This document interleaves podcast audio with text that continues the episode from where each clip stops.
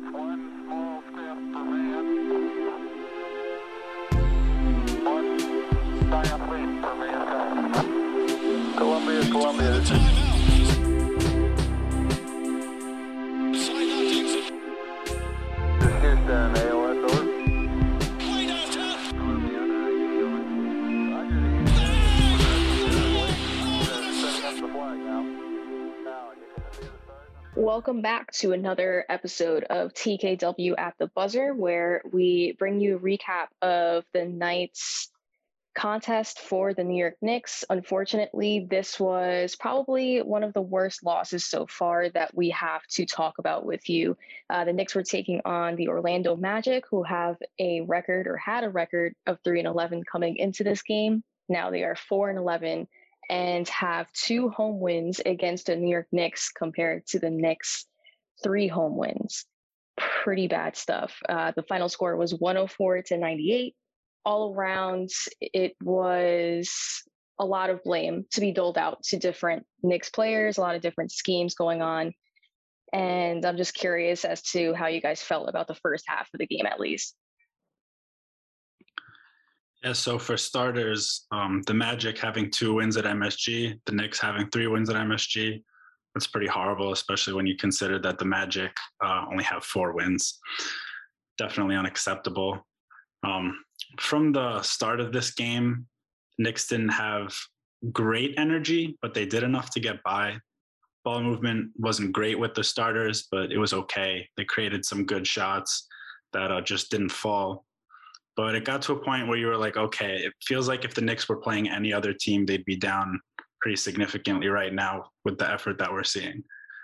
Um, of course, the bench came in, and then it was a bit of a different story as far as the energy goes. But uh, and what other observations did you guys have for the start of this game?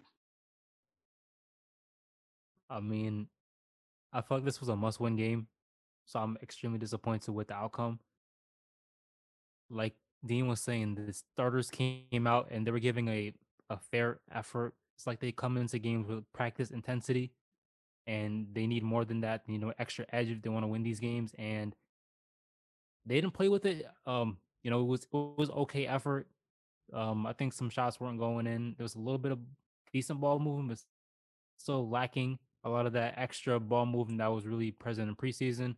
And, you know, we got by by, you know, limited um efficiency in our possessions, but you know, it carried over into the second half and when the Magic started playing hustling and um allowed us to get into a hole into that second half and it wasn't pretty after that.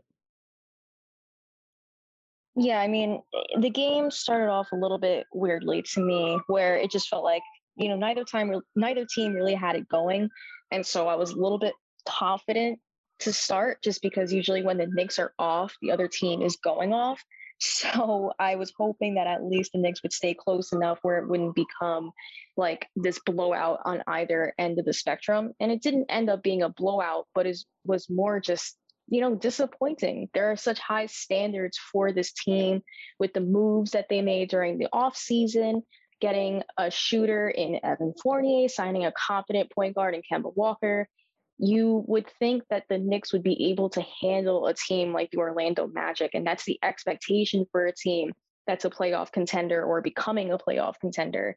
Now we're looking at the Knicks that look like they might just be in the play in or a lower seed than we had initially predicted to start the season. I don't want to overreact at all because I'm sure we get enough of that just being on Knicks Twitter.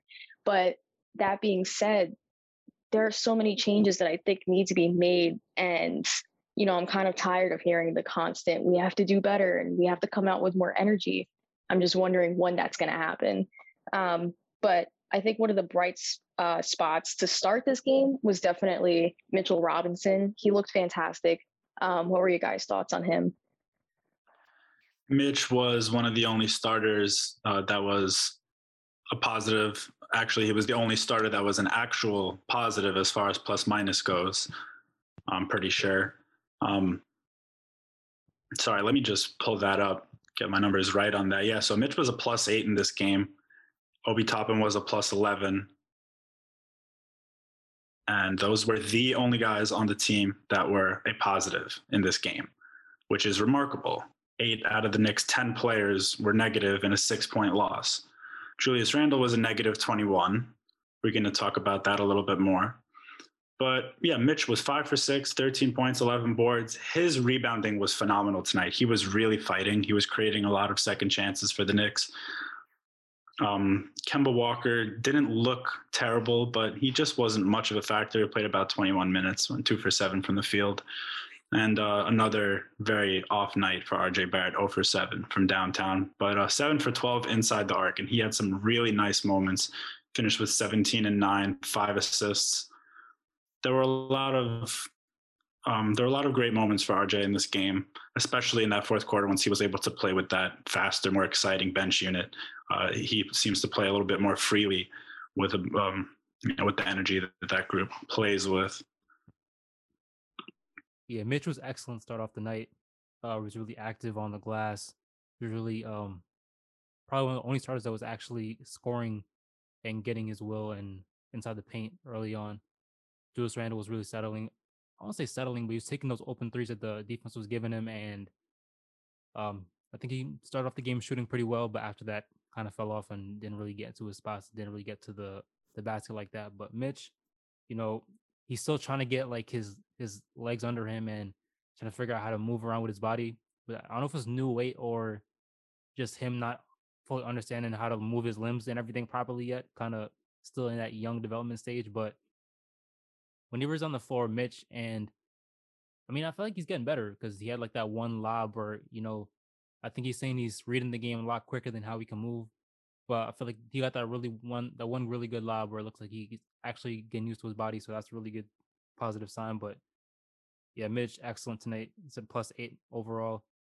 Amazing to see. Um, any other good players that you guys saw tonight?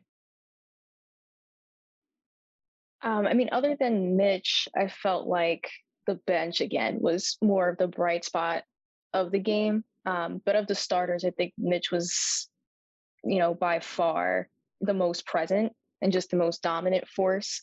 Um, and I really appreciated the job that he managed to do against Mo Bamba. I know that's that wasn't an easy task tonight. Mo Bamba, it seemed like he was getting every putback, and they actually finished both with 11 rebounds. Uh, and that makes sense because they looked like they were playing pretty much at the same caliber as each other.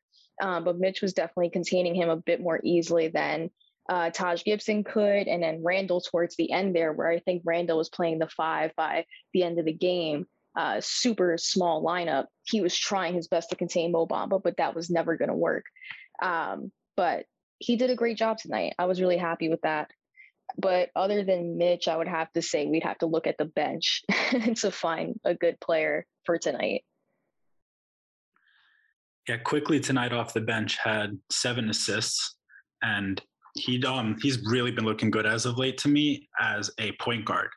Uh, not that he's uh, the sole point guard when he's out there, but his ball handling, especially last game, a lot of his slicing into the lane, using hesitations and shot fakes to get into the lane.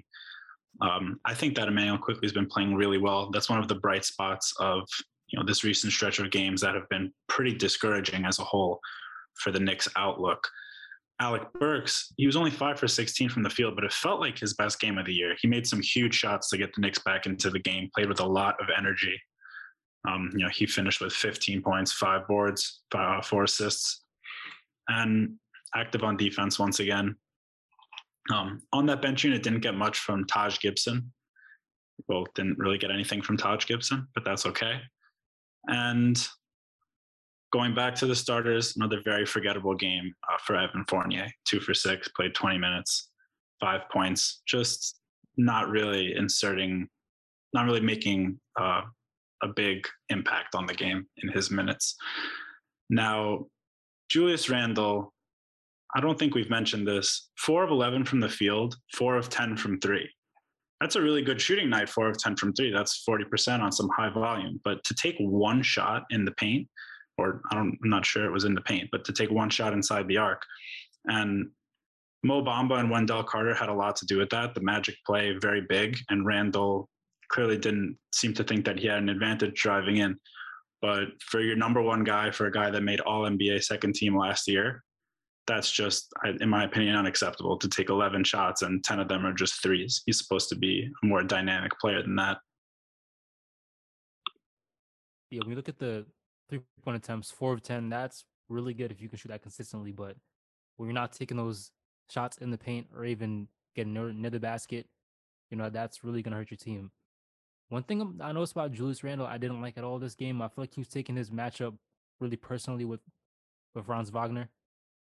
Um, I didn't think that that was needed in the lineup. We really need a lot more ball movement. I said that on Twitter that I was kind of joking around saying that I want Julius Randle to play a lot more like Draymond Green and less like Jewel Mello Anthony.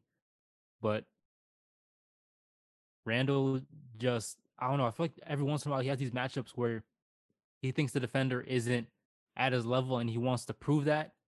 And it really comes to a detriment because, you know, I don't know, a lot of these other guys are taking that matchup really personally as well. And they're locking up on him and he's not getting to his spots and he can't rise up and hit those tough contested jumpers like last year. And it's even worse because most matchups from Julius Randle last year was like one on one. It's that's a bucket.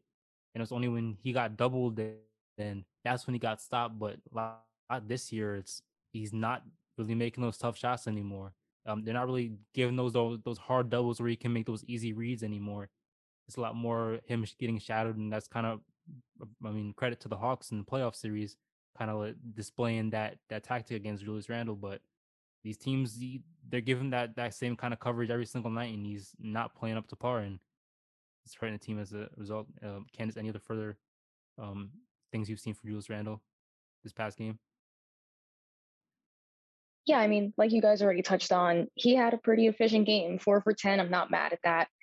Um, aside from Randle, and I guess more so just including him, when the Knicks realized that they're not hitting those three pointers, and I know that the whole team was pretty much designed in the offseason to be a three point shooting team. Um, once they realized that they couldn't hit those shots, I'm just curious as to why Randle kept going back to that shot.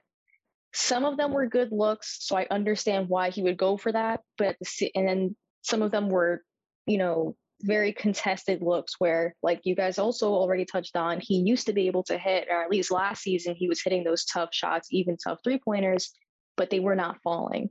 The fact that he only took one shot inside the line is a little bit questionable.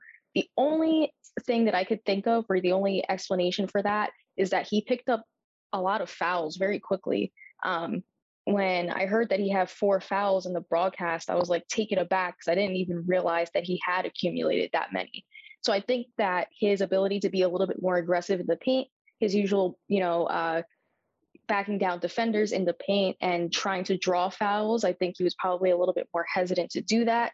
Um, and I think he was just hesitant overall in this entire game. And I think that's what led to a lot of those really long three pointers that just were not going down. And the fact that a lot of his shots were from three point range. He did hit a few, which was great, but he didn't get much help aside from that. And he honestly wasn't the biggest help on the team. I think RJ Barrett ended up having the most points in this game for the Knicks. Yeah, so going back to um, you know what we've talked about on pretty much every episode so far, which is that big difference between the bench and the starters as far as effectiveness, efficiency, um, the pace that they play with. It's time to, in my opinion, really, really think about the situation when it comes to Obi Toppin's playing time, because there was a point when Julius Randle was playing incredible basketball, and we were hoping to see Obi Toppin play next to Julius Randle because Obi Toppin was starting to improve a little bit, and we wanted to see what we had in him. And um, obviously, you weren't going to take Randle off the court to do so. Um, it's getting to a point where the Knicks play so much better with Obi Toppin on the court just as a one for one proposition. Um, this season, Knicks have a 120 offensive rating with Obi on the court, 108 defensive rating. With Julius Randle, let me just look at that right now. It's a 104 offensive rating and a 108 defensive rating. So a minus four net. Um, and the eye test really bears that out. When they when Obi's on the court, they play so much faster. There's a lot more joy. Obviously, there are other guys that play with those groups. the whole group that Obi plays with plays with a lot of energy and pace. But the Knicks, as far as like winning a game tomorrow, I think they play better with Obi Toppin on the court. And that's not to cast Randle aside or to scapegoat Randle. But right now, the way that Randle is playing, it's not translating to winning. And Obi Toppin, of course, has been a real spark plug for the Knicks, and it is translating to winning basketball games. Yeah, speaking about um offensive rating and defense rating, of the past eight games, the Knicks have been a bottom eight offense in the league. And so much of our talk was, you know, our optimism was saying, oh, we were a top three offense for like the first five or so, whatever games. And I believe we're about like 11 or so now with offense. But last, whatever, eight games, you know, small sample size, but the offense has been terrible. We're not moving the ball in the starting unit. Um, everyone's trying to get their own ISO buckets, and sometimes one player can go off like Kemba went off one night. RJ might go off another night, but there's no continuity in that lineup. And I mean, our defense has been better. I think we're an average defense at this point, all around. But overall, we're a bottom ten team in net rating over the last eight games. And if we're playing at this consistent pace, we're not going to make the playoffs, and that's something that has to improve. The East is tough. We have to play better. Yeah, and uh, if you look at some of the better defensive teams, it's you know a lot of teams in the East, especially Chicago, is just a team that comes to mind where their defense is really surprising a lot of people. I think they're probably like a top eight or if not a top five defense in the NBA right now. I'd have to check, but I mean they added a bunch of new pieces as well. And, you know, I don't mean to compare the two teams, but when you have a team that's led by a coach whose entire mantra is defense first, and they also had, you know, a top four defense last season, coming into this season, you would have expected them to keep going and build off of that progress. And instead, they've regressed defensively and yet somehow progressed offensively. And I'm actually just really curious to know how much of the bench contributes to that offensive rating being higher than, you know, from what we can see that it should be, because the starters are definitely not contributing to that potency, in my opinion. Um, and just the regression on defense is definitely the more concerning aspect to me, especially the fact that you couldn't even crack 100 points in this game, but you gave up 104 to the Magic, who are 4 and 11, but have half of their wins against you. You being the team that is supposed to be a playoff contender. It's just really strange to me how that regression happened so quickly. Yeah, so to think about last year for a second, coming into the season, Elfrid Payton, Reggie Bullock, Nerlens Noel, those aren't guys that the league really thought of as surefire starters. Now, Bullock and Nerlens Noel had really great years, and by the end of it, you could see them, you know, as a low end starter on a pretty good team. But those guys, um, with the exception at times of Payton, they defended, you know, it was part of their identity, especially Nerlens Noel. And you know, last year you never took defense for granted with this team. You were worried about the offense because they didn't have much outside of uh, Randle, and later in the year, Derrick Rose, Immanuel Quickley was having some big games. But you knew that it started with defense, that they were going to play the best defense that they possibly could, and hopefully get a little bit hot from the outside and try to pull out a win. I think coming into this year, a lot of guys are just resting on their laurels. I don't know about a lot of guys, but the first few games of the year, we saw RJ look like he might make an all defense bid. I don't think he's been bad since then, but I don't think he's played with that same edge. I don't think it's all on him because is he going to be the only guy in the unit that's you know hustling to that level? Julius Randle is not bringing the same energy on defense. You don't want to blame it on, you know, last year was a contract year for him now he comes in and it's really not the same effort. I think that he'll turn it around. But Kemba Walker, he's trying, but he's not a great defender. Evan Fournier, it seems every single play he's behind his defender, trailing, trying to catch up. Sometimes he's a little crafty, gets in the passing lane and makes a steal. But as a unit, they're just not playing with a lot of heart. And I think they're all rubbing off on one another. And you could tell once it goes to the bench because that bench unit doesn't have some all world defenders, but they defend really hard and really well. I don't think anyone traditionally has thought of Derrick Rose and Alec Burks as defensive stoppers throughout their career, especially in recent years. But that group plays really hard. They play really well. And at some point, the starters just need to go for broke and give it 100% and see where it goes from there. Because at this point, if we make lineup changes, I think we will be making lineup changes after not seeing what that starting lineup could look like if they played their absolute hardest. Yeah, I completely agree. But just touch on a much brighter note. Uh, I think we gotta get we gotta give Obi Toppin some love. I know Dean you touched on it a little bit earlier, but just it's night and day when him and when he's on the floor and Randle's off. Like Obi's like he's I call him like he's like a really good connector. He doesn't hold the ball at all. He's always moving, always cutting at the right time. Um, really active.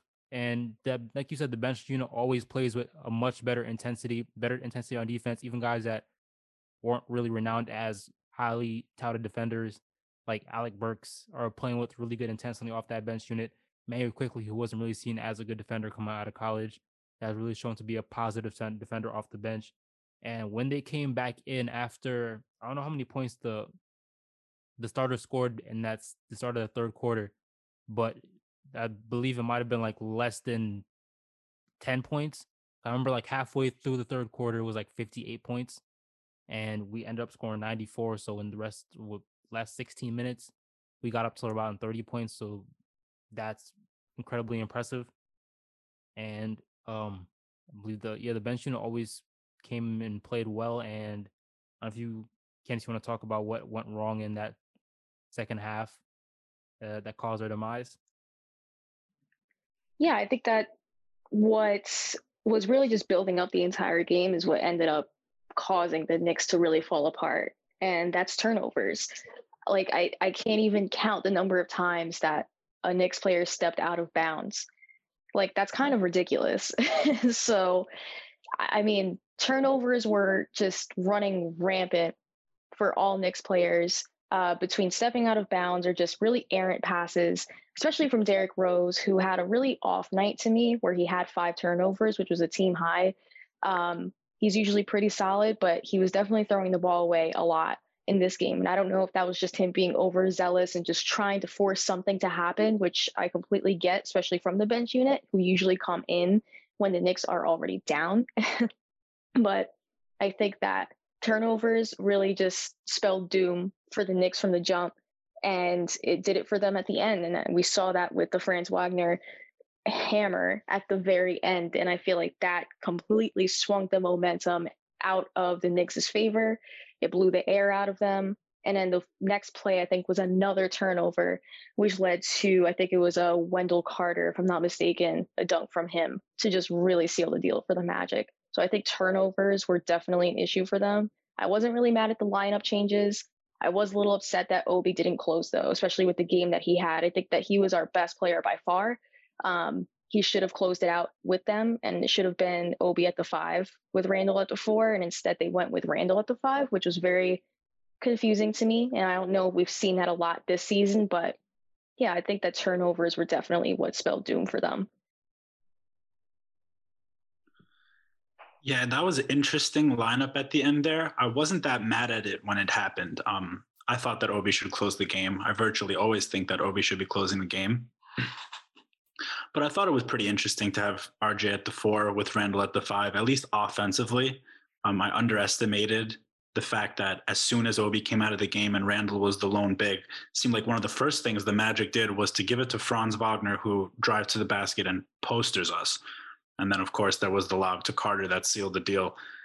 It was one of the most embarrassing ways the Knicks have lost in a while that I can remember. Um, and that was really, really tough. I don't understand uh, why Obi wasn't on the court at the end of the game. I know that there was one play where Obi got caught on an island uh, against Cole Anthony, Cole Anthony got into the paint, and Obi was in position to block that shot. Absolutely. He ended up fouling him. He didn't show that much discipline on that play. But I think that's the reason that Thibs took him out. And I think that that's a bad reason. Like Obi Toppin got us back in the game. I think it was kind of clear that Julius Randle was hurting the Knicks tonight. So for Randle to come back in, play next to Obi for a little bit, and then the first person to get the hook is Obi, it doesn't really make sense. It's a very questionable decision from Thibs because Obi was very obviously better than uh, Julius Randle in this game. Um, I haven't been incredibly impressed with Tom Thibodeau this year. I still have a lot of love for him as a coach. He deserves to win Coach of the Year. But at this point, the Knicks have lost a bunch of winnable games. And for someone who like I've really held up as a great motivator, the Knicks are coming out of halftime and getting destroyed at the start of every third quarter. I saw someone tweet like, "Are the Knicks giving the players warm milk at halftime?" Thought that was really funny, but it's true. Like they come out and you know that if they're up six, they're going to be down by three within a couple minutes. It's a given at this point, and it happens every time. They're a, a really bad third quarter team. Yeah, it was a very disappointing effort in you see that that third quarter. Um starters they always don't play with any kind of intensity at all. But talking about the Randle for Obi kind of talking point in that fourth quarter, I was really confused by that as well. I think Obi deserved to get that time at the end of the game after Randle's you know, performance. I didn't think that he deserved to be on the court. Um, at that point, I'm pretty sure he was still like a negative 12, and he ended the game with a negative nine, ne- no, negative 21. So in that span, he um, increased the Knicks deficit, or he allowed the Knicks deficit to increase by nine in that period. And I just saw a StatMuse stat where in the last five games, Julius Randle's been a negative 68. In that span, he's had averages of 3.4 assists, 3.6 turnovers, and he's been hitting wow 38% on field goals, 36.8% on his three point attempts, and 45.5% from the free throw line. So Randle's not been playing well these past couple games. I understand that he's the, our star and you he should be on the court at the close of these games, but I don't know what's going on with him. Something's going on. He has to get that sorted out. And if he's not having it, Thibs needs to have that trust in his other teammates and other people on the team to close out the game, like Obi, who's having a fantastic night on both offense and defense. Yeah, at the end of the day, it's a team sport. And I feel like if Randle and Coach Thibodeau are as committed to winning as, you know, I would hope that they are and they say they are, it makes sense logically to give more minutes to Obi and give at least some rest to Randle. I don't know if rest has anything to do with it, but the way that Thibs handles these games, the starters definitely get run into the ground before the bench really even comes in. He's adjusted to that a little bit more and a little bit better, in my opinion, the last few games. And I think that's led to a little bit more success offensively as well as defensively. But when it comes to Randle, I'm not giving up on him just yet. I think a lot of Twitter is already giving out like trade scenarios, which is kind of hilarious and sad at the same time. but I, am not giving up on him just yet. I think that he has the ability to figure it out. He figured it out for the entirety of last season. He was most improved player for a reason. Um, but I think Obi Toppin deserves more than, you know, 18 minutes a game if Randle is playing this way consistently with those types of negative numbers. Yeah, for sure. Yeah, it's pretty simple. With Julius Randle struggling, you would think that maybe we'll see if he plays better in 29 minutes and let Obi play 19 minutes instead of Obi playing, let's say, 12 minutes or 13 minutes. Recently, Obi's gotten a little bit more run with the bench being relied on to bring us back from pretty harsh deficits. And so Thibs is staying with that bench group uh, longer and Obi's getting a, a few more minutes. But um, and I know I've talked about Obi a lot on this podcast, especially in relation to with how Julius Randle's been playing. But the Knicks drafted Obi um, eighth overall last year, and he is playing really well, better than I ever expected when he was drafted. Like I think he's lived up to his draft spot and more, in my opinion. So at this point, it's like what's holding him back from getting more minutes? I believe he's represented by Leon Rose's son um, that's his agent. So you would think that, you know, he's got the inside track on more opportunity with this team, especially when he's leading this team in player efficiency rating. I think he's leading the team in plus minus uh, after Derrick Rose. And you just wonder, you know, what's going to give for Obi Toppin to play some more. Yeah, for sure. But looking forward to our next game. It's on Saturday. It's a earlyish afternoon game. It's at five o'clock against the Rockets, and I think this is safe to say this is a must-win game. The Rockets are one in fourteen, and you know we talk about you know us running a lot of ISO ball. Well, the Rockets run a lot as well. Kevin Porter Jr. has not been playing as great as you know skeptics were saying. You know, comparing him to like RJ Barrett and saying he was better. I think it's safe to say that RJ is a better player than KPJ at this point. But you know, that's the team that we have to watch out for. We can't take them lightly, even though they're one of 14. Christian Wood's a great player. KPJ on the right night can drop 50 on you. And, you know, their rookie Jalen Green is explosive. You know, he's he's got that that F factor. I mean, he hasn't really playing been playing up to his draft stock as of yet, but you know, with Knicks' luck, he might just have that one blossom game against us. So we have to you know, be on our P's and Q's and, you know, come out to play this game. Candace, what are your thoughts for the, the Rockets game? Yeah, absolutely a must win game. Um, I, I, was really hoping that they would win out for this entire home stretch, but it is what it is. Um, but, you know, nothing against the Rockets, but this, if they were to lose against Houston, would be more heartbreaking than this loss to the Magic. And I only say that because this Rockets team is not very developed. I mean, I know they have Jalen Green. He's fun to watch at times, but other than him, you know, there's not much going on with Houston. And so if the Knicks somehow lose this game, I at that point I might like inch towards the panic button. I won't hit it, but I'm going to be close to it just because I don't understand how you aren't able to put away a team like this. But I mean, I, I'm just excited to see how the Knicks bounce back from this loss against Orlando. Um, I'm really curious to see what Thibs does with Obi's minutes, especially. I'm ex- I'm interested to see what he does with IQ's minutes because IQ played a really good game tonight as well. Um, but you know, considering his post game comments, it just seems like he thinks the issue is just not preparing the starters well enough, and not so much an issue of the starters just aren't playing well. Period, and needs to be a change. So we'll see what happens. Yeah, with an opponent like the Rockets, really hope that the Knicks starting lineup can find a rhythm. Really hope that the Knicks blow out the Rockets. Um, I almost feel like you'd rather see them, you know, lose and maybe that spurs a change in the rotation or is more of a wake up call than to see them just eke out a win. Um, especially if it's again the the starters um, playing poorly, being a negative. The bench brings the Knicks back. The Knicks uh, you know, eke out a, a, narrow win in the end. So I just hope that it's a blowout win for the Knicks. It should be a blowout win for the Knicks. I'm not too confident that that'll be the outcome, but that's what I want to see. I want the Knicks to respond to a brutal loss that they had tonight and come out with a lot of energy. And I hope they get the win. Yeah, it's kind of crazy saying that the Rockets are coming to MSG and we're not confident in getting a win. So that's basically a summary of what our season's been. But yeah, the Knicks need to come out with a better effort against this Rockets team. I want to see some cohesiveness between that starting lineup. I want Thibs to scream at them in practice, get them on the right page, and you know come up with a really good effort. But you know, is another recap from uh, us at the Knicks Wall at the buzzer. I hope you guys enjoyed. If you made it this far, you're the goat. And I'll catch you on Saturday after the recap.